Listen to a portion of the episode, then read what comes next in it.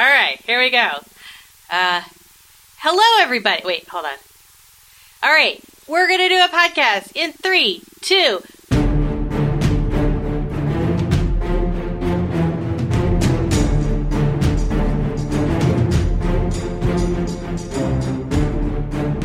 Hello, everybody. It's the birth of a new era. And by birth, I mean literally there was a birth yesterday. I wasn't involved. I was in the waiting room. Uh, so I'm super excited that that baby is in the world and I can now rejoin and we can finally do an episode of Let's Talk About Thrones, about two of what I thought were some of the greatest episodes that have ever been in Game of Thrones. The kinds of episodes you wait for your your entire show run to get. And whether anyone agrees or disagrees with me, that's what we're about to find out. Uh, so joining me, Jenny Josephson, um, podcaster and uh, mother-in-law wrangler, and all sorts of fun things uh, that I do, uh, is Sarah Richard of Wait, wait, wait! I thought I was Lord Commander Richard. Lord yeah. Commander Richard of the Night's Watch. So great. I forgot he got promoted. Uh, joining us uh, today, uh, very important that he's here because we are going to be talking about the North and Beyond the Wall quite a bit. Uh, and of course, we have Sarah Anthony of the recent birthday. Super exciting. Happy birthday. So happy to have you on the program. And I forget where in Westeros you are. Uh, um, uh, let's go, uh, Sir Anthony from the God's Eye, because I think that's where it's going to end up. That is cool. Oh, interesting. Interesting. I know, a little All right. foreshadowing there. So, without further ado, we're going to be talking about two episodes uh, today, which is uh, Eastwatch um, and Beyond the Wall. So, I'm going to try to do these in the way we normally do them, which is we talk about whole chunks of characters who group together, scenes, related scenes, in both of these episodes back to back. So you get like the whole, for two episodes, you get the whole development in one chunk. I'm probably going to fail, but I know Richard will help me. Um, She she meant to she meant to say she knows Richard will butt in if it's not. going That's right, but that's help. I accept help in all forms. Okay, so uh, let's start where the first episode starts, um, because it's sort of uh, a very important character moment um, in this chunk. So you start with a scenic, peaceful lake, some smoke rising from the distance, and then all of a sudden, Sir Bronn pulls Jaime Lannister and his heavy golden hand out of the, bo- the the bog, you know, this lake after the Battle of the Blackwater Rush. Um, and well, it's not the I don't know if they call it the bath the Battle of the Backwater Rush. I think it was actually the the the what they call this. There was a name for it that was cool. It's basically the dragon roasting on the reach or whatever. anyway, so so, um, you know, uh, Bronn yells at Jaime a little bit. Jaime says, "Look, um, we're in a lot of trouble," and uh, Jaime's like, "Oh God, now I have to tell Cersei that our armies were destroyed." And Bronn's like, "You should probably jump back in the river." I love that. yeah, Bronn is the man. What I want more than anything that I I probably may not get, but I might get. Here's who I'd like to see talk together: Bronn, Sir Davos, and like who are who's the other earthy character? Uh, I don't know, but I'd like one more earthy character to show up. Like they're the earthy realists, and I like them. Anyway, um, so now we get to sort of a really pivotal character moment, and it, it's interesting. Usually these people would all be in different scenes, but actually, now all their scenes are starting to flow together. So you've got Tyrion Lannister, who's the victor on the field of battle, along with his queen Daenerys, but he doesn't feel very victorious, right? Because he's basically looking at his own soldiers. He's looking Right. at um, people who he's known and people who've paid tribute to him, and like the Tarlys, Randyll Tarly and his son Dickon, and um, you know, Daenerys is basically like, "Look, I'm not a monster. Kneel before me, and I will sa- spare your life." Some do. And yeah. Not everybody wants Yeah. to do that. no, s- No. some do immediately. Some are like, oh hell yeah, okay, I see the writing on the wall. I'm done. And then some of them have to be yelled at by a dragon, and then they go. Yeah. But remains the stubborn, grumbly, rumbly Randyll Tarly, and you know Dickon, like you know, is just doing whatever he thinks is right, and everybody, literally everybody, tries to get them to kneel. It's like, come on, and especially Tyrion, because Randyll Tarly is an important figure, especially now that um, uh, what's her face is gone. Olenna Tyrell. Yep. And uh like it would be nice to have a Tarly around, you know, and he doesn't even know that's Jon Snow's best friend's dad. Right. Uh and says like go to the wall and Randyll says she has no authority to send me to the wall. It's like fine. And Dickon, right? Uh jumps in and now everybody's really horrified because nobody wants to kill this young knight, right? And and and they won't even put them in jail and it's just like ultimately they get barbecued both Yeah, of and them Tyrion tries to convince Danny to, you know, let the younger Tarly live. Let let him carry on the name of the house. Mm-hmm. Don't kill them both.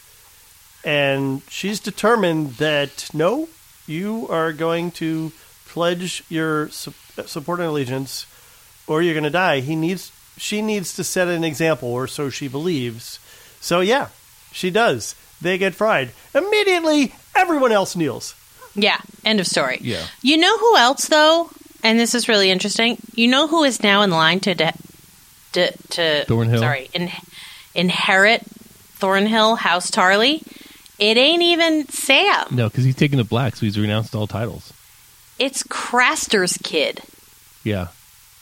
if he marries Gilly and and normalizes Craster's kid, eh, Craster's kid is going to be the head of Thornhill someday. Anyway, that's a long step, but I just thought it was interesting. Now there's Okay. still, Um, there's still a I'm sister not going to there. try and map that out. Yeah, there's there's still a sister there that might have some sort of claim, but that it gets really messy really quick. So Thornhill is kind of uh, shambles. It's thorny. Yeah, it's Thorny. Ah, there you go. Not to mention that Jon Snow, future super ally of these um, Targaryens, or, or Tyrion, and they're tentatively allying, uh, they just barbecued his friend's dad. Now, it wasn't the best relationship, but still, that sucks. Um, so now we reach a fork in the road, and it would be equally uh, logical to follow what happens next with Jaime and Cersei, or follow what happens next with Jon, with uh, Tyrion and Daenerys. So you tell me, which way are we going? oh, this gets so messy. Right. See, that's why it still has to be done almost bit by bit because Yep. there's no longer um, really a. I- all right, here I'm going to make an executive decision. Almost everything that happens in the next episode involves one set of characters. So they're almost like really, it's just like back and forth between two different places. So Yeah, I'm going to yeah, argue. Let's just go through them. Let's break the rules. Let's go through it, but, but I think we can probably break away from that when we hit Arya and Sansa because that's Yes. one storyline that's kind of by itself. carries through. Okay, so let's go to Old Town briefly. Okay, uh, now the information that Sam Tarly literally already inherently knows is catching up from other sources, and in this sense, I am reasonably on the side of the Maesters, right?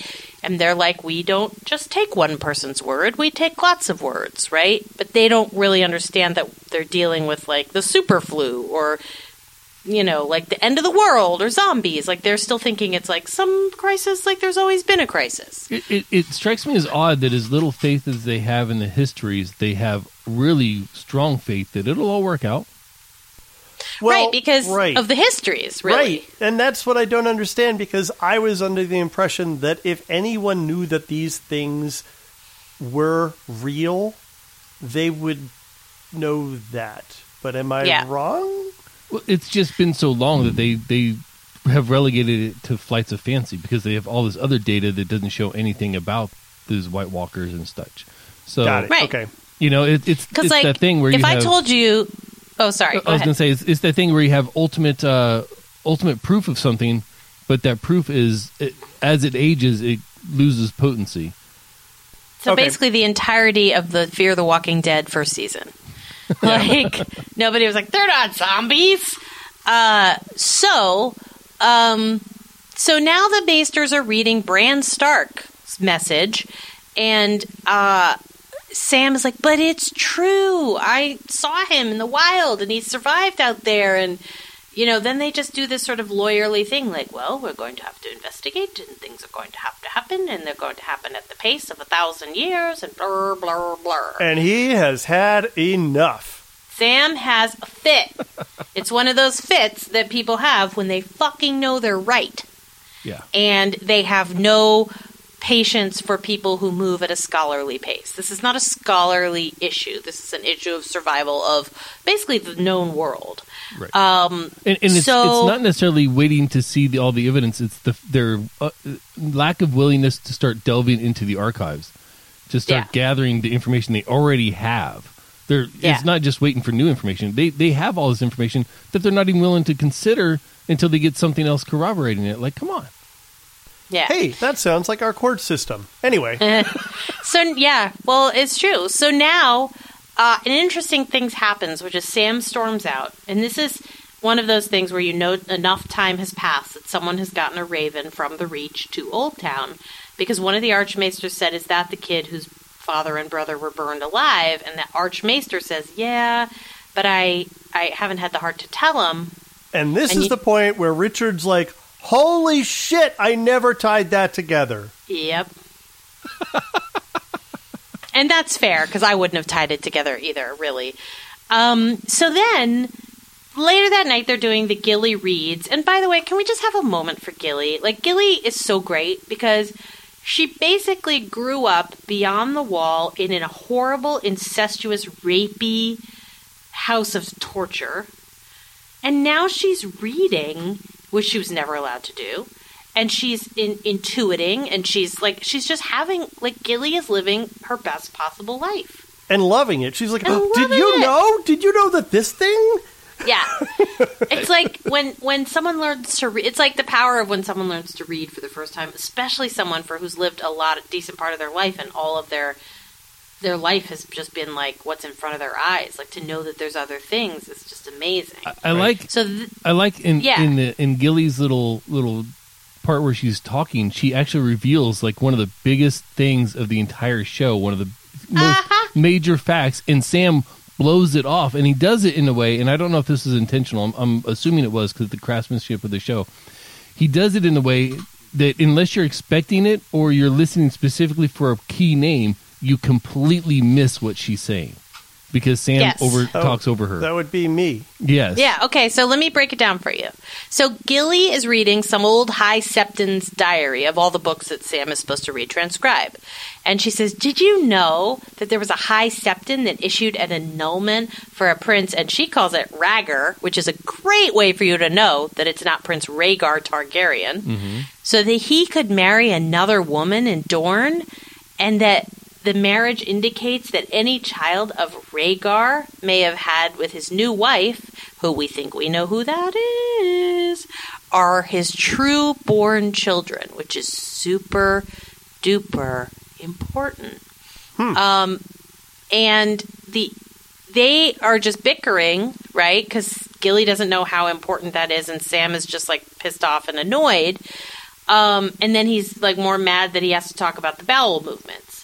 Um, so then he basically pulls a Harry Potter, goes into the restricted section, takes one last look at all the life he could have had, right? And then uh, Sam says, Look, I'm tired of reading about the achievements of better men. Wait, And he then- grabs a handful of scrolls in the forbidden Yep. area. Yeah. And goes the fuck out into the night. My only So- question Yep. with this is did Sam already have an idea of what he was looking for or did he literally just walk around grabbing random shit because there's nothing there's not there's no library catalog. You yeah. know? Which is crazy, by the way. It looked random. Yeah. Anyway. It, it really did. Uh, in which in which case it makes it even more surprising the information that he finds in the random stuff he grabbed Okay. Yeah. because then it's all by chance or by fate. Right. So I'm going to do this in a particular order for a reason. Um, so bear with me. So that actually concludes for for this season, season seven, uh, uh, Old Town. We we have no more Old Town to do. Uh, uh, for the most part, until because um, because Sam and Gilly pack up and head out. They're they grab, They're out. They're gone. they're out. Deuces. So now I'm going to go back for a moment to King's Landing. Okay? And Jaime Lannister like limps in the door, right? And he Jaime is like negative Nancy here. Like Jaime's like, you know, all I did was piss off the dragon. Uh, we don't we lost our army. Uh, you know, and then basically uh he gives her the the the, the shocker of all shockers is that it wasn't Tyrion that killed Joffrey, it was Olenna Tyrell. And that is a big one. And at first, Cersei Yeah. doesn't believe him. She's like, no, she was just. Uh, Ty- uh, Olenna was just saying whatever she needed to because she'd already taken the poison you so graciously gave her. And Right. Yeah. towards the end, he, she understands his conviction, I think, and she finally realizes that you know it doesn't matter. Tyrion's still Yeah. a beast and a and a worthless part of the family. Yeah, so n- she's she's not refusing any. She's not accepting any good information.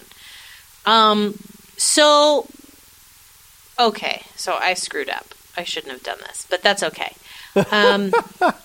uh. Later, Bronn takes Jaime down to like allegedly practice. Uh. You know, by the dragons and but in the in the Red Keep. And all I'm going to say, and then I'm going to go kind of like skip back a little, is that he meets someone he did not expect. Yeah, this is true. We, I I think, we can have this discussion as long as we don't take it beyond that conversation and the fallout with Cersei. Yes. Okay. You do it. I think we just have to go. All right, hold on. Hold on. We're having a problem here.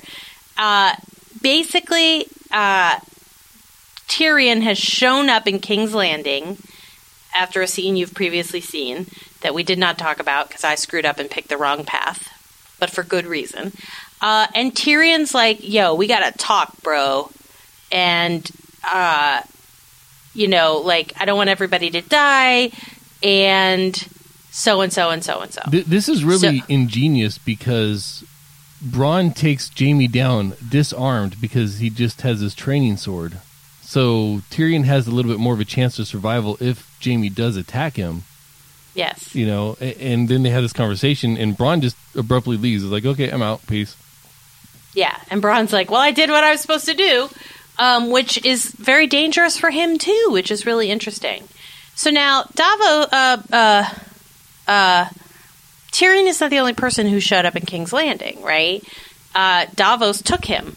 And Davos has an errand of his own, and he would like to go check on someone who he feels he did wrong by, right? And it turns out it's good old Gendry, Arya's buddy. Threw me by surprise again. Like I, I didn't have it in my head. I, I, I couldn't imagine who did he need to see if he accompanied Tyrion to King's Landing. What was the point of that? Yeah. Yeah. Well, uh, he's he went with Tyrion for obvious reasons because he knows how to smuggle things into and out of King's Landing. Sure, But sure. once he said, even I forgot. I was like, "Why is what? What errand does he have? What's going on with Right. what, Yeah. what?" Exactly. And then he he starts then- going through Flea Bottom, and I was like, "Oh, that's right." And Yeah. I still didn't even get it then. But then I see, I see, is it Gendry or Gendry? Gendry. Gendry. Yep. And Hard I G. don't first recognize him because it's literally been years. Mm-hmm. And then I realized who he is, and I, I'm just, I, I think this scene is so well well played when he's like, "All right, I'm in. Let's go." Yeah. Take, Yeah. As soon as he finds out the Red Woman's not there, he's like, "I'm ready." Yeah. Let's get the fuck and out of and he here. has an inherent trust with Davos because Davos is the one that, that got him the boat to basically tell him to row. Um, Yeah. And just keep rowing. So yeah, and he's like, "Well, you're going to need a sword." He's like, "No, I'm not much of a swordsman. I'm better with a hammer." yeah, and he pulls out this massive hammer. Yeah. And it's really great because Gendry is the kind of character that is just like, I know what who I am. I've been stewing here in Flea Bottom for years, wondering what my destiny is. My destiny just walked in the door, and I'm ready to roll. And then we get this great scene of uh, Davos and Gendry preparing to leave, right, in the boat. They're down by the boat again. The boat that came in from Dragonstone that you don't know about because we haven't talked about it yet. Uh, and Davos is just doing his like, I'm a common smuggler and I know exactly what to do here. And he's talking about fermented crab and it's all really funny. And all of it is going wonderfully well until the most wanted dwarf in all the world shows up at the same moment and things go awry and Gendry proves his worth. Oh yeah, and that hammer turns out to be a pretty effective weapon. Yeah. To which, of course, uh, Tyrion says, He'll do. Now, I feel like we need to backtrack a little bit with Tyrion, right? well, but there's one more scene in. See? This is why this doesn't work anymore. This is, I know this is so complicated. There's one more scene in King's Landing, which is that uh, Jaime enters Cersei's chambers. Yeah, but wait, but, wait, but, but, but, but, but Even but before wait. that, because You, because Richard, remember last week? Remember last episode when I was literally like, I want to go chronologically, and you said no. So now I'm trying to do the thing you wanted to do, and you're telling me to do it another way. I have a problem with this. You go. I tried to do it your way, and I bunked it up. No, no, because it's so complicated. This stuff is so intertwined. It's crazy. All right. But we we have we have this scene, and I, I think you alluded to it, but we never discussed that when when Jaime goes down and and Bronn uh, Bronn kind of leaves him. It's Tyrion who's down there, and they have this weird kind of reunion where they don't know if they can trust each other, and uh, Tyrion's basically there to ask for a favor of all things, and you know, uh, you'd think that Jaime isn't really in the kind of mood to be helping out Tyrion right, Right. now, but at least he knows for sure that he did not kill uh, uh, his son. He Yeah. still killed his father, but you know, deservedly so. so. What's that? Deservedly so. Oh yeah, he points out deservedly, uh, but because you know he was going to have me killed. He's a monster. But he's Or he there. thought I was a monster. Yeah, but he's there to request an audience. Yeah, uh, I, we really think that uh, you know uh, Danny would like to see Cersei. Because there are bigger things afoot. Yeah, than their little booty booties. And since Jaime is so influenced by how devastating those dragons are, you know, And he yeah. agreed. Essentially, he listens. Jenny, you're totally off mic right now. I'm Well, sorry. she's so pissed off that I took over the conversation. She's not even going to talk in her mic anymore. I'm sorry.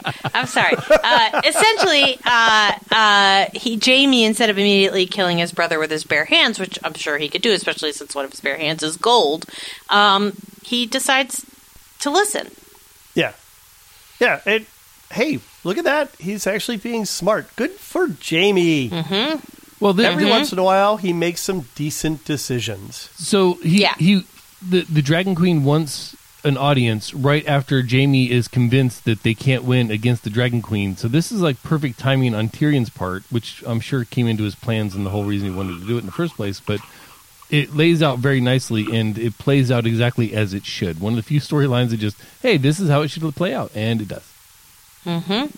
So then, let me just finish out King's Landing here. Yeah, no, th- this Okay. is the time to go back here and oh, Okay. this scene. Oh, This scene, oof. So basically, Jaime walks in and says, "I met with Tyrion. He wants to Daenerys. Cer- Cersei's like, does she want to negotiate a surrender?" And uh, Jaime's like, "No, actually, well, actually, there's this army of the dead, and it's coming for all of us, and we should help each other out so we don't all die." And then Cersei's like, "I don't fucking care." And she's basically like, I know Bronn organized the meeting. Nothing happens here I don't know about. Um, you know, I know you just basically betrayed me, right? And also, P of S, I'm pregnant. Yeah. So two two bombs there. One that she knew about the meeting with Tyrion and she's pissed. Pissed. And two, conveniently enough, she's pregnant. Yes. Now, conveniently enough, is very true because there's a part of me, as a noted watcher of soap operas, that's like, are you fucking really? Right, exactly. Exactly. Did you have sex once and you got pregnant at age 40? What, what? Yeah. Now, I'm sure Qyburn has just as many, uh, his, his old tower, his, you know, his weird maester version of IVF or whatever, but still. She's already had three kids, all of whom have at least come to teenagerdom, and she's going to have another baby? Fine, I'll buy that, but I'm going to buy that it happened right away, like on the first shot, literally. J- Jenny, Whatever. Jenny, you're doing too many women's podcasts, and also, I know. this is com- really conveniently set up because Qyburn is leaving as Jaime gets there, and he's like, "Well, what's Qyburn doing here?" And then she mentions that she's pregnant, and Jaime immediately flips and he's like, "Did Qyburn say whose it was?" Ooh. And you know, Cersei says it's yours, and that was like, okay, well, how would Qyburn know that? But she's already preloaded that answer, so maybe either he's the only person she's been having sex with, or it's just goes further into the setup that it's a fake. So Yeah. either way, um, yeah, that's interesting to to, to ponder. Yeah. Yeah, I don't believe it. I don't believe any of it. None of it. yeah. You and about None half the internet. I think it's a plan because she's pissed and she just wasn't having this thing where Jaime's going off doing whatever the hell he wants to without listening to her. yeah, He wants her he she wants him under her control. Mhm. All right. So I'm going to go back for a second to Dragonstone. Oh yeah, we totally need to. Yeah. So this is a little earlier in the episode chronologically, but it makes sense. Trust us. Bear with us. Um, Jon Snow is, uh, this is like also clearly previous in time. Jon Snow is like doing his cloak on the on the cliff pacing thing, right? And then all of a sudden, Danny shows up in her stretch limo dragon, right? And Drogon, it's like the significance in this scene is so unreal because not only is it the kids meeting the potential boyfriend, um, right, for the first time, but also maybe something else. Because Drogon literally roars straight in the face of Jon, and Jon's like, ha, and lets him touch Drogon's face. Drogon's face. He lets him touch his face, and and And everything you need Uh, to know about that is witnessed in Danny's face as she's watching this happen. Oh yeah, Yeah. It was, it was wonderful. It was such a good moment, and I'm watching the scene and I'm feeling all emotional about it. And you see her, and you see their eyes, and you see the dragon's expression, and then I'm like, "Oh right, that's CG." Yeah. Like, yeah, you just get so pulled into it. And there's almost Yeah. almost a purr underlying underlying the uh, the sound effects here too. yep, So So it's- great. Yeah, it's just it's really and as a stepfather, I can tell you that's an amazing moment when you're when you're your soon to be kids, your stepkids or whatever, finally accept you as as as a parental authority figure. It's it's a great moment, and this really relayed that perfectly. yeah. Very, very cool. And also another double meaning Yeah. in which also he might actually be able to be, and we haven't really talked about this so much. It's quite possible. because it's full fledged revealed in the next episode. Yeah. It's like so I'm it's not going to talk you. about If you it. haven't put the pieces together, it's given to you in the next episode. Yeah. Yeah, But I think you're you're sneaking enough to me there. So Yeah. we'll talk about that next We'll time. talk about it. But I just want to say one thing I just want to say is it seems possible Daenerys Targaryen is not the only person that will be able to ride a dragon. Right. Yeah. Yeah. I, I totally get that. Yep. Yeah. Okay. And there there could be as many as two more, but anyway, we will So- continue. then uh, they have a little chat. Dragon flies off. They have a little chat. Danny does her cool little slide down the dragon thing. Uh, and she wants to know, like, what does it mean that you took a heart, a knife in the heart for your people? And instead of saying uh, what really actually happened, which is he took a knife in the heart for his people, uh, Da- uh, he says, "Oh, you know Davos, he just embellishes things," and she's going to probably push further. But then, uh, her like you know how like if you're a young lady and you're of a teenage age and you really have a crush on one of your dad's friends, and uh, but that's never going to work out. And also, he Oh, you mean betrays- Jorah? yeah.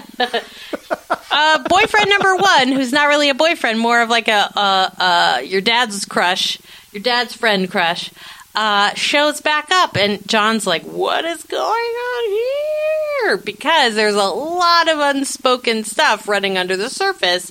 And um, everybody's very happy to see each other, but Jorah's looking at Jon, and Jon's looking at Jorah, and Jon's like, "God." Jorah's like, "I was gone for one second, and there's like another guy." She was almost professing her love to me just a couple episodes ago. Mm, Yeah. And now this guy sweeps in. Yeah. without gray mange on his donkus. And uh, so then uh, the next thing you see is a classic Tyrion Varys scene where the two of them are like trying to convince each other that they're not working for the Mad Queen. Right? Because they're like, was it really smart to burn the Tarlys alive? And that's not great. And they, they, it's like one of those things where they just keep trying to convince themselves that everything is okay. And of course, they get Bran's message from the North. And there's a cute little bit about them having read it. And really, these scenes are just like little diamonds. And I mean, Bran's message from the north comes after like this. I, I, I feel like it wasn't even thirty seconds where we see Brand basically in flight over the wall, seeing masses of White Walkers on the move, mm-hmm. and so so suddenly that message has made it to Dragonstone. Man, the communications in this world are really efficient. Yes. Um, can I have permission to go back to Dragonstone right now before we finish the rest of this episode? Would that be okay? Uh, are we still in Dragonstone? Yeah. No, sorry, not Dragonstone, the Winterfell. Oh, yeah, to go for it. All right, good. All right, we're briefly going to take a break from this scene, and we're going to go to Winterfell because some things happen, and it's important, but they're not episode ND important things. So uh, we're back at Winterfell. Bran is warging into a flock of ravens, as was just mentioned, and he sees an army of the dead. And they are Yep. traveling south towards the castle that is at the end of the wall by the sea, which is called Eastwatch by the Sea. And then the Night King sees the ravens and uh, bumps Bran out of his warging. So then you have another scene at Winterfell where Arya is watching Sansa be in charge. And then there's like this weird, like, uh, thing I've never fully understood about this particular plot development, which is that Arya gets all up in Sansa's face, like, you like ruling. Jon's the ruler, but maybe you're going to try to be the ruler, and uh, you really like it. And you, if you wanted the Northern Lords to support you, you could get it, and I would kill you. Uh, and so, I, what I can't tell right here, are they really arguing? Or is it a show? Do you think they Richard? are. No, All I think they are arguing, and I, I- I mean, I, I think what ends up happening then, as a result of the tension between them, then Littlefinger sees an opportunity to drive even further a wedge between the two girls. Yeah. Yeah, and and I think uh, uh, after rewatching this and seeing several other people's opinions about it, I really think this is Arya just pressing the button on Sansa to see where Sansa's loyalties lie. She this is this is Arya sizing up Sansa's ambition because keep in mind if now that now that Arya knows Jon's still alive and he's still kicking and now he's the king of of the North and stuff, that's her loyalties are going to lie with Jon, not with Sansa, because Jon has always been there for her. So now Yeah. thi- I think this is Arya pressing Sansa to find out where Sansa's ambition, ambitions really go.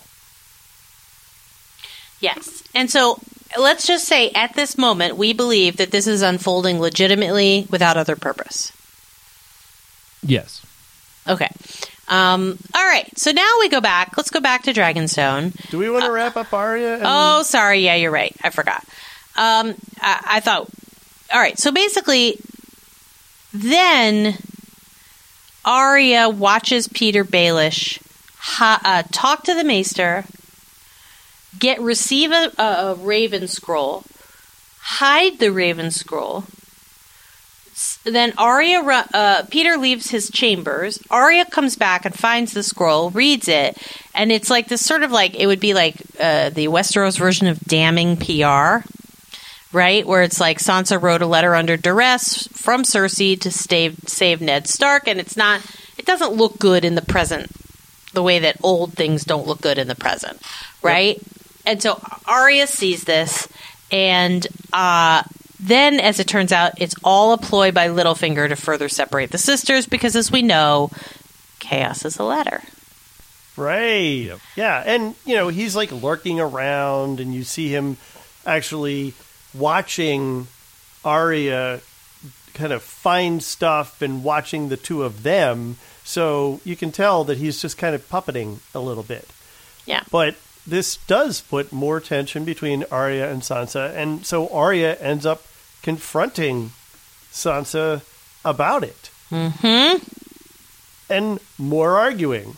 Mm-hmm. So, um, there. Do you think? And I'm asking this question to Anthony. Do you think currently that Arya is behaving with only one motivation right now? Hmm. I, I, I do because I think Arya is just trying to find out exactly who's playing who and where the game is. She wants to know who's in charge of what and what's going on, and that's why she she challenged Sansa's uh, ambitions. That's why she started following Littlefinger. I think she's just suspicious that that Littlefinger's there at all, and she wants to know more about his how he's playing Sansa and what Sansa's ambitions are. So that's where I think this whole thing sits as it is in the story right now. Okay.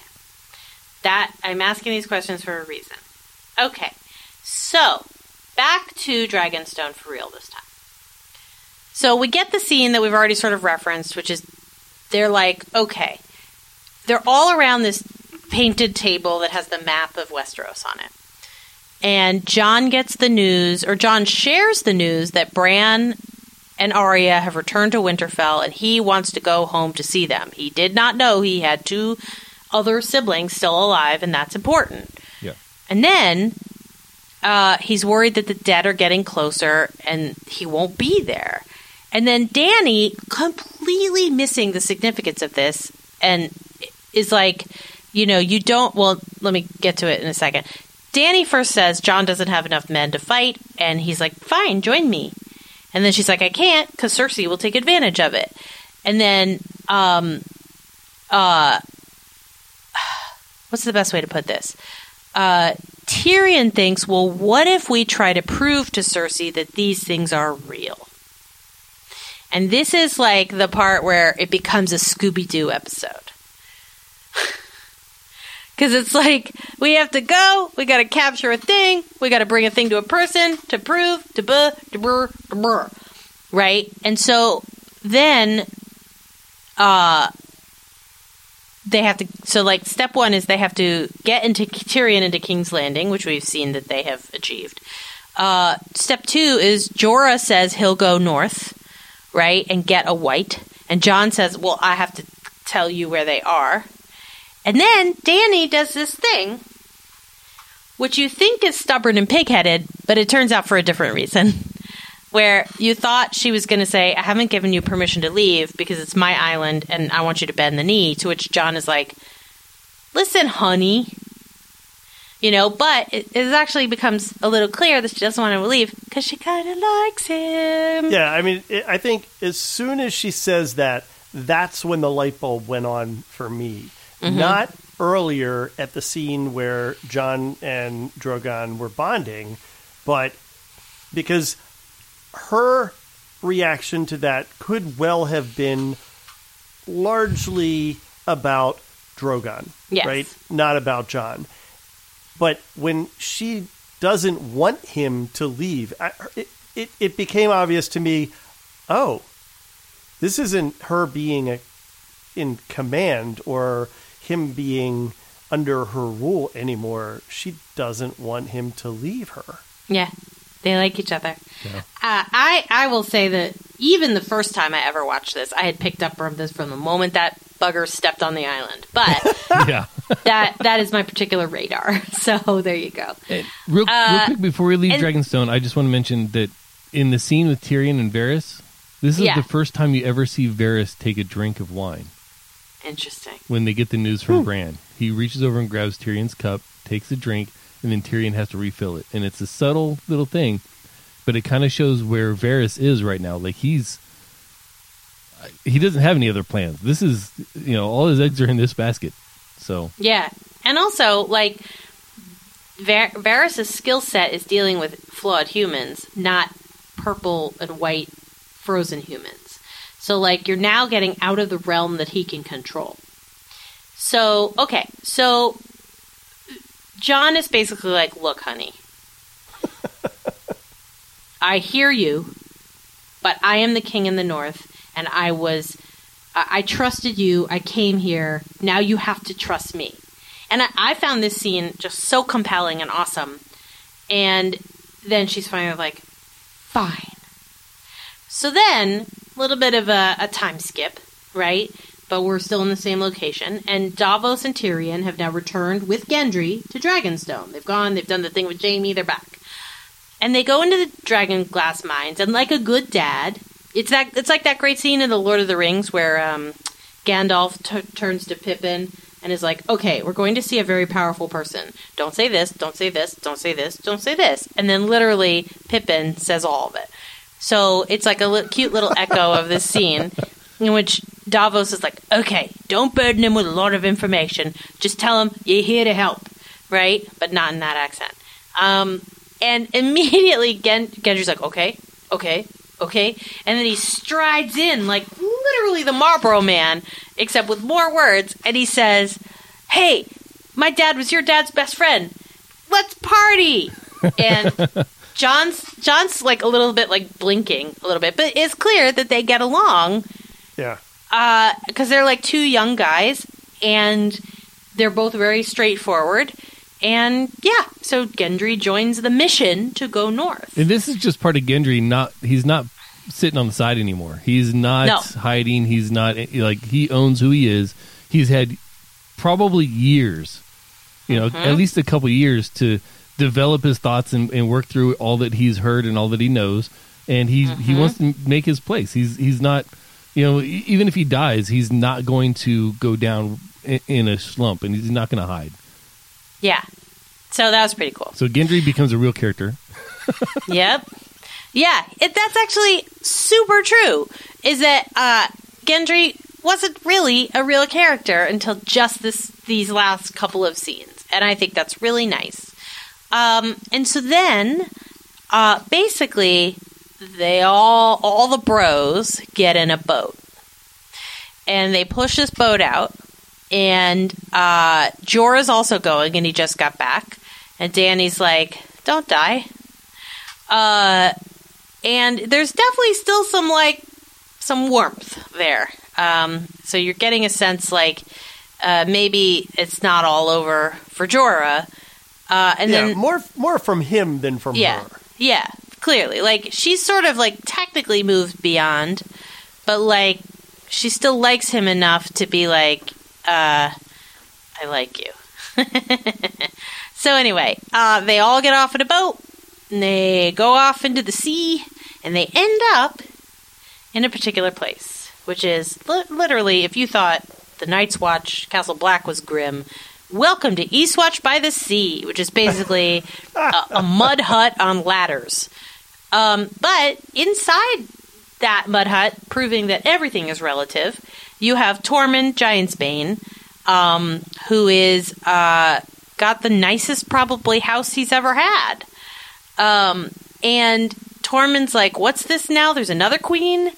Uh, and you know, Jon's explaining everything to him, and Davos says, "I'm going to stay here." And then Tormund's like, "Well, it's funny you should mention going beyond the wall because you're not the only ones who want to do it." And then we get this great scene that I love, which is um, uh, Beric Dondarrion, Thoros of Myr, and Sandor Clegane are all lying in a cell and uh, uh, cooling their heels. And everybody's, go- without going into it in great detail, everybody's got history. Like, it's like that Right. thing where you see old yearbooks and you're like, oh, those people are real and they all have their own stories. That's what happens in this one scene. Right. They all, Yeah, they all showed and- up at the supermarket We at the don't really have time to go into it, but the web of relationships and antagonism between all these different people is kind of fascinating. Yeah. And and the only way that it all ends, all this little bickering, is because Jon says uh, we're all on the same side. And which Yeah. side is that? If you're alive. We're all breathing, yeah. you know. And it's Yeah. like, okay, well that that kind of that's the staple. All right, let's go. Literally, that is the differentiator, right? Like that's crazy. Yeah. If you're breathing, you're on the same team. So. And that, uh, pretty much, except for some dramatic, you know, they walk down, they go out beyond the gate, and they are on the way to have their Scooby Doo adventure, which is where we pick up. Actually, that's a lie. We're going to pick up in Winterfell. Uh, so now we're up to this episode, the Eastwatch. And, um, oops, sorry. We've wrapped up Eastwatch. Now we're at Yeah, Beyond the Wall. That's totally what I meant. We wrapped up Eastwatch, and we're uh, at Beyond the Wall.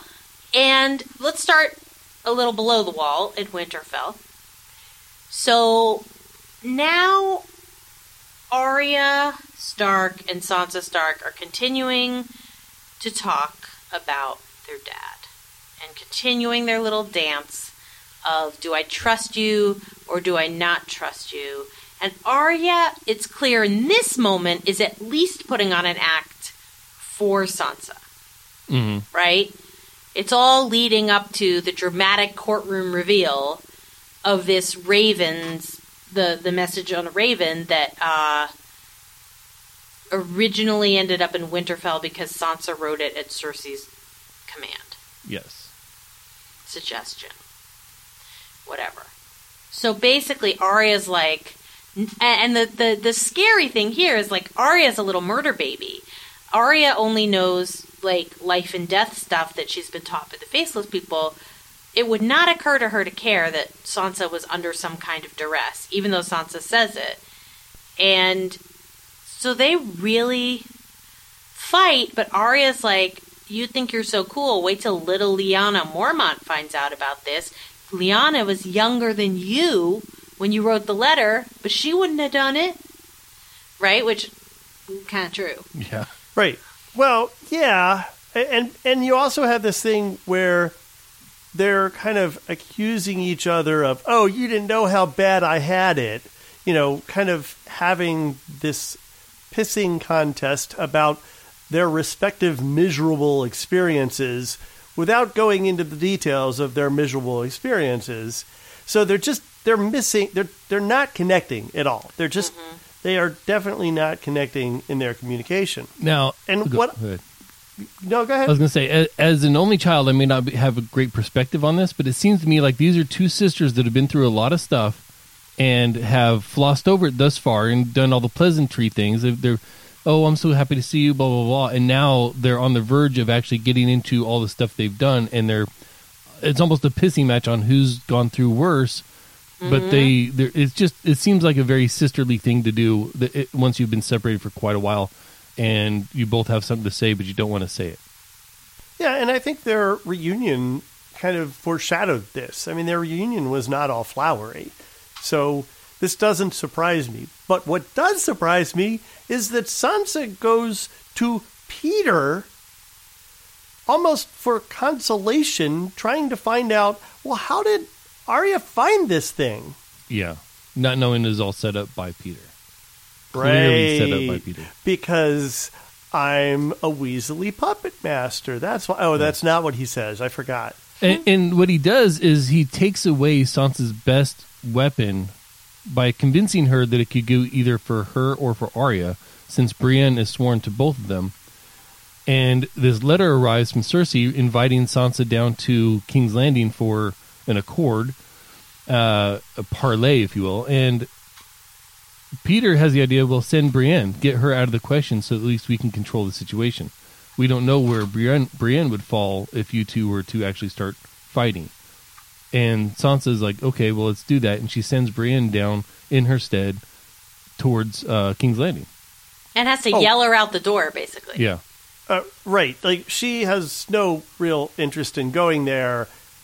Oh, by the way, now he's managed to get rid of really the person most likely to protect them from him. Right, mm-hmm. because she's always been suspicious of Littlefinger, doesn't like him, thinks he shouldn't be there. She's voiced that concern, and now she is being removed from the situation by what? By by her honor. Again, Yeah. the honor. So now I'm going to ask this question again. I'm going to ask this question only to Anthony. Is everyone currently acting, minus Peter Baelish, who's always acting with 17 intentions, is everyone who's a Stark only acting with one intention? So I think this is where things start to flip. I think this is where Sansa and Arya have. I I think I think we're missing some scenes between them where That's what I'm asking. yeah where they've started to reconcile and begin to understand either before or after sending Brienne away, and it may be Yeah. the conversation about sending Brienne away that causes that that ultimately ends up to where the story goes in the next episode. Okay. So sorry about that, Richard, but this is important for me because actually, this is something I don't understand. Something happens here I don't understand. Yeah. And that's all I can say, but I'm grilling Anthony because I want to know. I think at some point we need to pin this and come back and Yeah. discuss this. At the, Okay. That- After we talk about next episode, we we should do that. We should go back. we should and really kinda should talk come back because. I this is like I feel like I know so much about Game of Thrones and I know so much, but this one I really don't know. yeah, Okay. and and, I, All right. and I think this scene was skipped in order for the reveal in the next episode. But that's all I can go into there because I don't want to spoil it for Richard. Yeah. And But now we do have one final scene with Right. them. And this is important because it's a banana bunker scene. Mm-hmm. It's like a almost like a play. Yeah, and uh, so Sansa is in in Arya's room and she's digging through, trying to find clues, trying to find the letter, really, trying to find the scroll so she can take it and and remove it from Arya's you know power of dis- of distribution.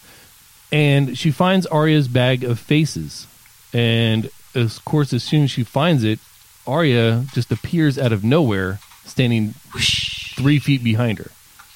Mm-hmm. And explains those are the faces. Those are the people that i've killed and that's what allows me to do anything and i could become you if i wanted to. All i would need is your pretty little face. She pulls out the Valyrian dagger and walks towards sansa. Sansa is basically dumbstruck. She doesn't know what to do. She's completely helpless in this situation. And arya flips the knife over and hands it to sansa and then walks out and i think this is the turning point i think arya has already made the connections and this is where she's giving the a, a, symbol of friendship towards Sansa, and her walking out. I think there's a scene after that where they discuss everything that's going on, and that's how we come to the revelation that we do. But I think this is the turning point because I think Arya has already figured out what's going on. And okay. yeah, sorry, this is there's no way to say it but that. All right. okay. Let's so, not go any further into that. But let's turn now to the Back to the guys who have, as I like to call it, the white stuff. The white stuff. W Okay, That was really, really tortured. That was terrible. W- no, it's not. If you think of it as W I G H T, the white stuff. Well, now I just want to see them all like walking in through the gate in uh, at the wall in slow motion, That's right. Oh, like lined across. but they don't do that. Nope. Oh, oh, Nope. oh, the white stuff. Uh, No, no, I'm talking about the movie, the right stuff. The right Different. stuff. The movie. I'm The thinking- movie, I'm- young one. I'm thinking Weird Al. I'm sorry. It's just how You're way how- too how young. my brain works. way, way, way too young. Oh my god. That was just All like right. a references black hole. I love it. Nope, Okay. I got it. I totally got it. All right. So yeah. So walk, walk, walk, walk and talk. This is like the the Game of Thrones version of the Sorkin walk and talk. Yep. The camera keeps moving from little party to little party as they all get to know each other. But this is some of the greatest conversation because Yeah. you got you got Tormund and the Hound meeting each other and talking about Brienne, and the Hound hates her, but Tormund is like, "Oh, you fought her? Oh my God, how was that?"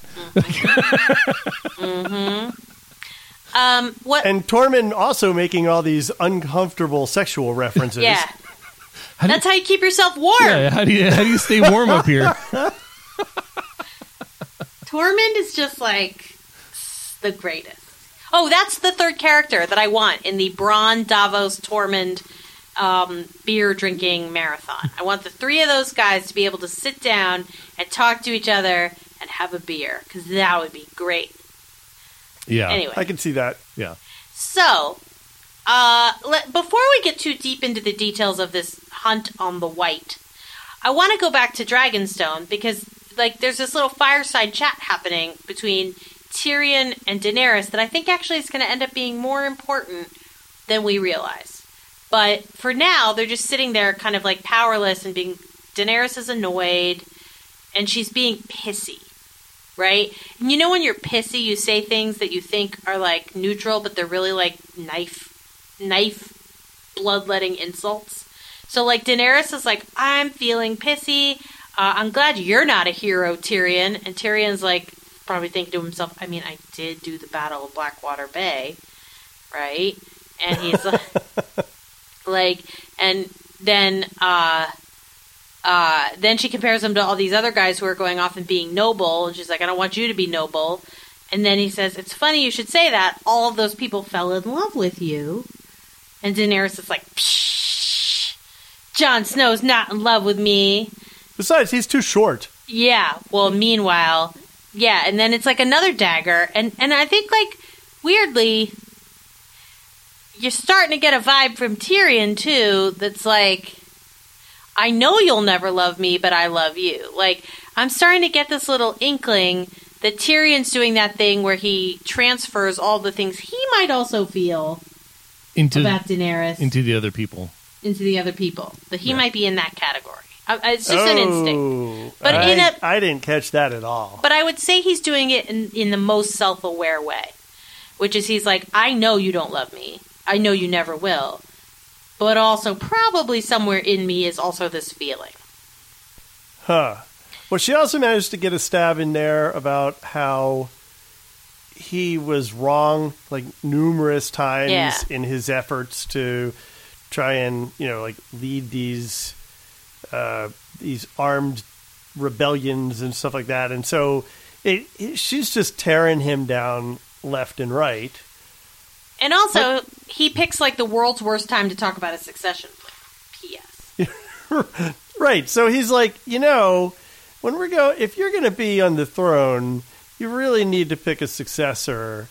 And she's like, I'm not doing that until I'm on the throne. Yeah, but it would really look better if you had a successor chosen as you're making your case to be on the throne.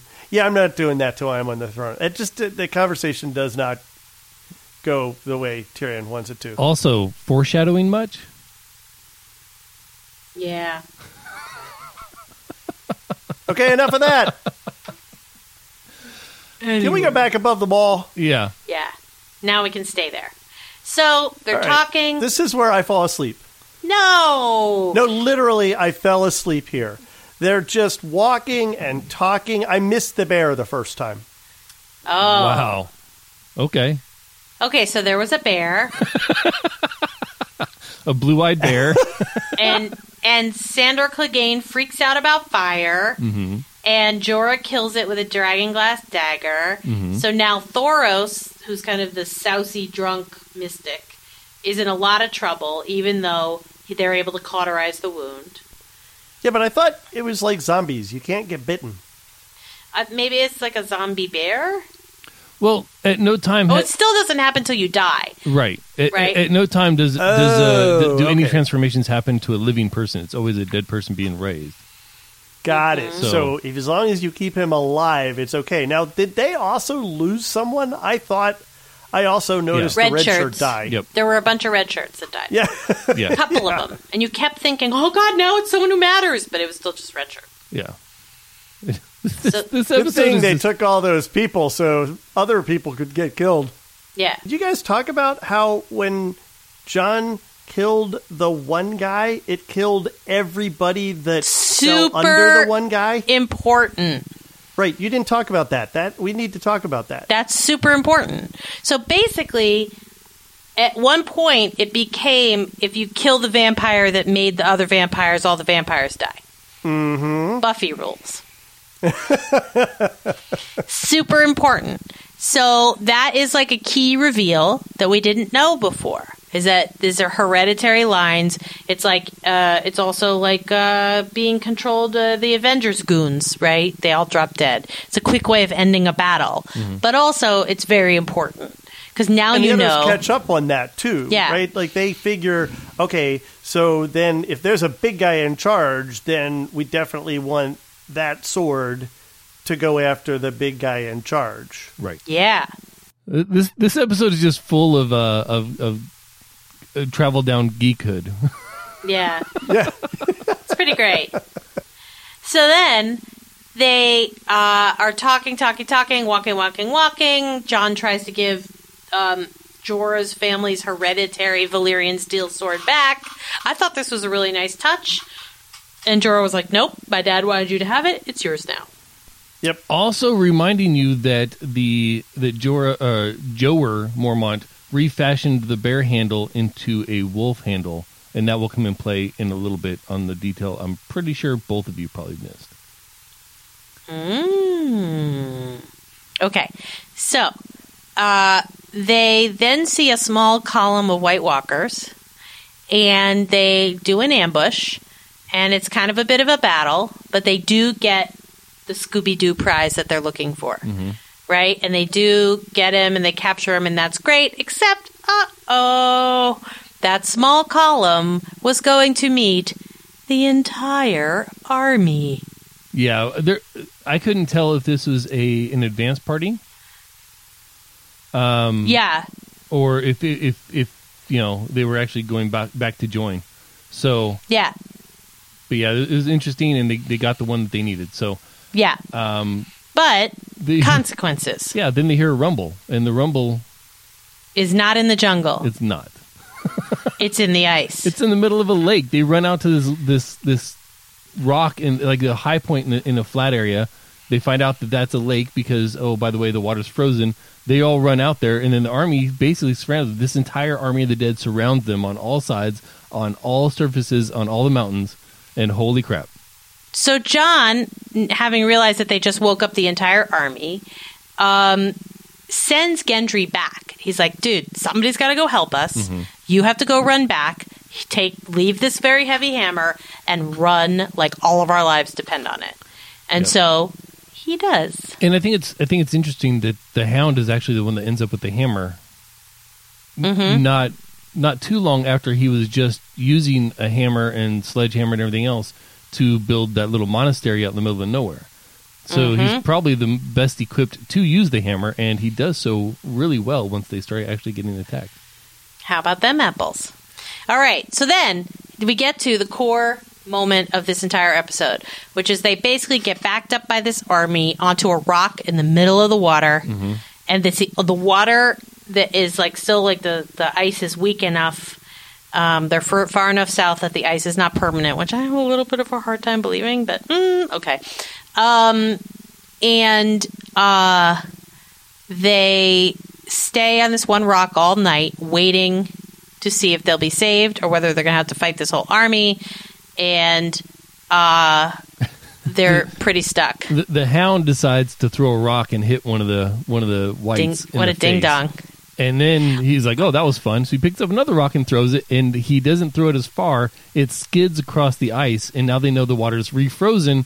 So instead of coming on en masse and crushing uh, and splashing through the ice, they start coming tattered, you know, like one at a time towards the Yeah. little island in the middle, and by that way they can actually reach the the, the, our party, and that Yep. that's not so good. Rutro, Rutro, Raggy. Yeah, Okay.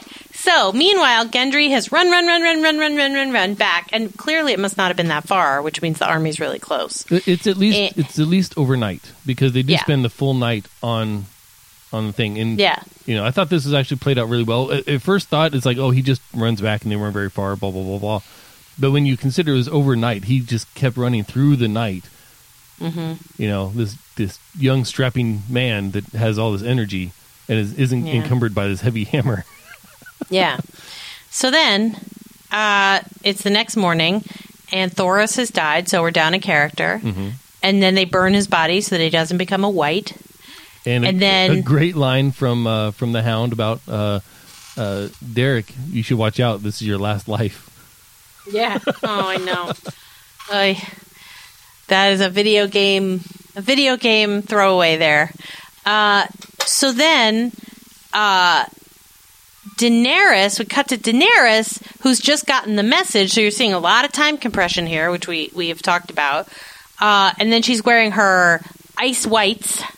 Um, and Tyrion is like, please don't go. This is going to have a bad outcome. And she's like, I have to go. And also, I clearly love Jon Snow, and I don't want him to die on a rock. Can we just mention her outfit real quick? I'm pretty sure who they who made it and where to come from? I'm I'm pretty sure it's it, they've spent just as much money on her costumes as they did some of the CG in earlier episodes. yeah, it's a good costume. It's good. Good for her. She was like, go find me a seal. Um, two seals. And, and something Okay. I didn't realize until I was watching a little video this morning, as she's gone through the through her cycle, her knots are getting in her hair are getting more and more elaborate in the. Yep. Dothraki way of decorating when you win. Cool. So, That's cool. I didn't know that. Yeah, little little tidbits. All right. So all three dragons, including her baby that she's on, um, they fly off to go save Jon Snow. I mean, everyone. Okay. So uh, now everybody's. It's just like the chaos of battle. Jon is. Everybody's being attacked. Jon is falling back. Everybody's almost dying. The Hound uh, has to save Tormund almost dies. Yeah, the Hound has to save Tormund. which is great because nobody wanted. Like I remember when Tormund was almost dragged under the ice, we were screaming Yeah, when this happened. Like we were like, "No, Tormund, no!" Like we were screaming. yep, yeah. It was, it was So- pretty insane.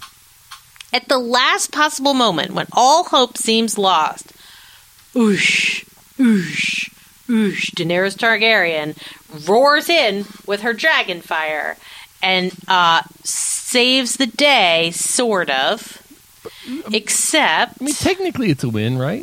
yeah, it's a win, but at cost. Yes. Uh, they they lose one of their F-16s. I mean, dragons. Yep. and Yep. uh, the Night King knows exactly what he's doing. He go has one of his little lackeys go and pick up a a ice spear, I guess. a Yeah. javelin. Sure. Yeah. Okay. And he takes aim, like in the classic way. He like sizes it up with like his fingers and stuff, and then uh, throws it and hits Viserion, and right in right in the heart. And Viserion Mm-hmm. goes down, flames everywhere, and everyone is completely shocked. Like it is a moment of like holy shit. Yeah. And the look on Daenerys' face is just incredible. Yeah, and this is Um, this is after Daenerys has landed with Drogon on the little island. People are starting to climb on board. She wants Jon to Yep. come up first. He refuses. He goes out onto the ice to start fighting to give the others more time. Yep. And she has this moment of recognition that that's what he's doing. He's trying to give them more time, not necessarily sacrifice himself, but at least give them more time to get everyone out. Yeah. Do you remember we didn't talk about this in in um in this show yet. But do you remember the scene where um Daenerys was like everybody should like what they do and Jon was like I don't like what I do. And there was like that moment where it was like not me, I don't like it. And Yeah. now she sees that what he does is sacrifice himself to save people and kill people. Yeah, he's he's. And she says uh, everyone loves what they're good at, yeah. and he's like, So- I, I don't love what I'm good at. Yeah. So basically, he's dragged under the ice. She flees with everybody and the remaining dragons. Drogon dodges it. Everybody almost falls off the dragon. dragon, but it's okay. And they go home, and everybody's sad. But later that night, or later, Jon climbs out of the ice, mm-hmm. and he's in a lot of trouble. And then you're all clear, kid. Now let's blow this thing and go home. Half dead Benjen Stark shows up on horseback with a flaming flail Yep. and he puts Jon on the horse, and his uncle is overwhelmed. So imagine for a second thinking your uncle was dead or missing, finding out your uncle was alive, and watching him die all within like 30 seconds. Yep. And not that That's he was rough. overly conscious during this anyway, No. because he just climbed out of the water. And here's the detail that that has had much speculation. And after watching it again, I think I think it means more, or at least there's a subtle meaning there that that no one had planned on. Um, when Jon erupts from the water, he reaches out and grabs ice or grabs uh, uh, Longclaw, Mm-hmm. his sword. The wolf on the sword, his eye is closed. It's white. And then as soon as Jon erupts from the water and reaches towards it, the eye opens and turns black. now, everyone is, well, I don't say everyone, a lot of people have speculated, oh, that's just lighting, it's just a glimmer, something like that. But after watching it, it doesn't happen in, like, once Jon grabs the sword, it happens as he's erupting from the water. Are you saying he warged into a sword? I'm saying something crazy happened there. That there's more more there than than what we thought. Uh, that's my speculation. That's not something that's actually part of the show, but I thought that was very interesting. And upon watching it again, I am certain there's more there than just a reflection or whatever they tried to blow it off as. Hot damn. That's cool. It's worth Now watching again watch that haven't- yeah. scene again. Holy crap. Um. Wow. Okay. And then of course he uses ice to help get or uh, a Longclaw to help get him out. He used the uh, the the guards, the the handle Yeah. guards to help climb out of the ice. But yeah, Holy shit. All right. So, back at Eastwatch, everybody's sad. Daenerys. is- Sandor's, yeah, Daenerys is sad. She's looking out over the thing and, like, really, really sad. Jorah's sad, but also, like, great, we got to go. we gotta go. Let's not wait. Yep. But then, lo and behold, young Jon appears on a horse, suffering from hypothermia. A half dead horse, by And- the way. Yeah. Yeah. Half dead. They get him and inside. then- yeah. they get on the ship and they they take care of him and then there's this really ec- just spectacular scene it's a spectacular scene of an entire season of people uh, finally understanding each other and yeah it's amazing like i almost don't even want to talk about it it's so amazing but i guess we have to like That is what we do. John, that is what we do. Jon wakes up. He sees Daenerys. He says he's sorry. She says, "Don't apologize." Now she knows. She's seen it, and she says, and this is another important point that gets repeated a lot. The dragons are the only children I'll ever have, and she says, "So I want to make that worth it. So together we're going to destroy the Night Queen." Yep. And then there's this cute little bit where he calls her Dany, and she's like, "Yeah, don't do that." um, and then says, "Okay, would my queen be more appropriate?"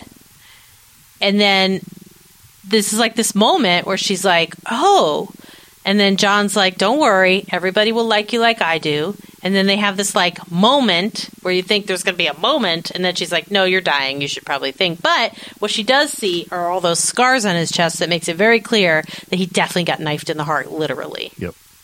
Yeah, and and that was that's how it actually opens, and that was she focuses on the one over his heart, and it's not like a small wound; it's a pretty big wound. Like I don't know, Right. I don't know if a little dagger would do that, but apparently it did, and Right. it's not something you can miss. So it's very obvious. So now you'd think that would be where an episode would end. However, and I'm very curious to hear Richard's take on this. Oh my God. So you get back to the frozen ice lake. You've got all these whites using chains to drag Viserion's corpse out of the lake. And Richard, tell me what you thought of the zombie dragon. Well, as soon as they were pulling him out of the water, by the way, how did they do that if they can't touch the water? But that's another thing. As soon as they started pulling him out of the water, I'm like, oh, this is not good. because We've seen animals, we've seen giants. Clearly, they're going to be able to turn the dragon. And so it wasn't a surprise reveal at all when it happened. Yeah, it's kind of weird, right? Like, uh, I don't know who, which whites went down there and like wrapped the chain around the neck, but they did. So my theory on the whites not being able to go in water is really a lot simpler than than we think. It's nothing mystical. They don't have a lot of flesh, so they can't swim. Oh, they just sink. Right. So they're not effective. And the reason that they were under the water and could reach up and grab Tormund and start pulling him under is because he was right next to the island. So the water wasn't very deep right there. They could probably just pile up like they do on the walls. So that is Hmm. Right. that's my thought process on that. It's not that they can't go through, it's just that it's not optimal. Fair enough. I buy this. Uh, okay, so and then the moment that it had everybody going, but Richard saw coming, uh, is that uh, the Night King walks over, puts his hand on Viserion, and Viserion's eyes snap open, and now he's a ice dragon. Yes, and I'm sure this will be important. Yes, this will come back. And also, it's interesting that it's the dragon named after Viserys, but that's just like a minor note. Like, of course, that would be the dragon to fight it. Well, the, Um, the Drogon is Dany's dragon, so Yeah. Like they have similars there. Uh, Ray was it Rhaegon is named Uh-huh. after after a, a very important character, Dany's brother. Uh-huh. And- Interesting that he doesn't have a rider. Okay. Yeah, uh, and and that name has come up already in this episode in a Uh-huh. different form. And then you have Viserion, who is named after her shitty brother. That Who got uh, fire burned, gold fire burned to death in the first season. Yeah. And now this guy who's named after him gets ice fired back to life. Woo! that's, That's something. yeah. All right, and that is that's the end of the episode. That's that's the end of these two. We just have the one left that has been released, and man, we're going to talk about that here in a few days, and that's going to be amazing. Holy smokes. And then it'll be time for season eight, which, you know, pretty cool. Yeah, super excited. All right, uh, Jenny, where can people find you? Well, as it turns out, uh, a lot of the same places you are. So, in addition to uh, the Let's Talk About Thrones, Anthony and I work on a project called Talking Feds. And I can report exclusively, even though it will have already come out, that Anthony's getting a credit this time. It got recorded. So uh, he does a lot of hard work on there as an excellent editor and also a producer who made some really impossible technical things happen on our last episode. And uh, yeah, so check out talkingfeds.com for a new podcast that's all about, you know, the Mueller report and other federal investigations. Uh, and don't forget infinitegain.co for all, Oh, yeah. all the other stuff you do. That's right. And you can find me, uh, I'm going to point you to uh, uh, ritualmisery.com because that's where everything that I do links to, essentially. Um. Cool. All right, Richard. At the usual place, Twitter's probably the best one. I am at Richard Gunther, R I C H A R D G U N T H E R, and I have lots to say there, including promoting all these episodes because, you know, we're. Anthony over here is getting them out every friggin' day as we catch up. Unbelievable. And are you excited? This next episode that we're going to do, we're going to talk about the last available episode of Game of Thrones. I know it's crazy. It's I, I can't believe that we've t- done this many episodes now. I'm very excited and can't wait for season eight. And then me, Jenny, and I can spill all the things we've been holding back all this time. Anthony's so conscious he corrected himself before he finished saying me and Jenny. I make him really nervous about that. All right. do All it right, so uh, tune in next time for another episode of Let's Talk About Thrones, the episode, the episode you've all been waiting for. Talk to you next week.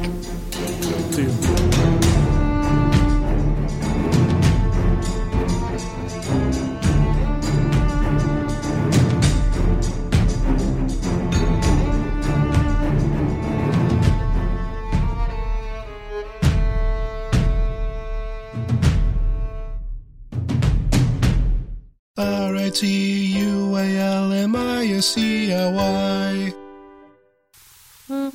Okay, so uh, from all of us to all of you, uh, we will talk soon about one of the most exciting episodes that uh, you know I've ever seen on television. No big. talk to you next week. Okay, have fun editing that. Oh my god. Sorry.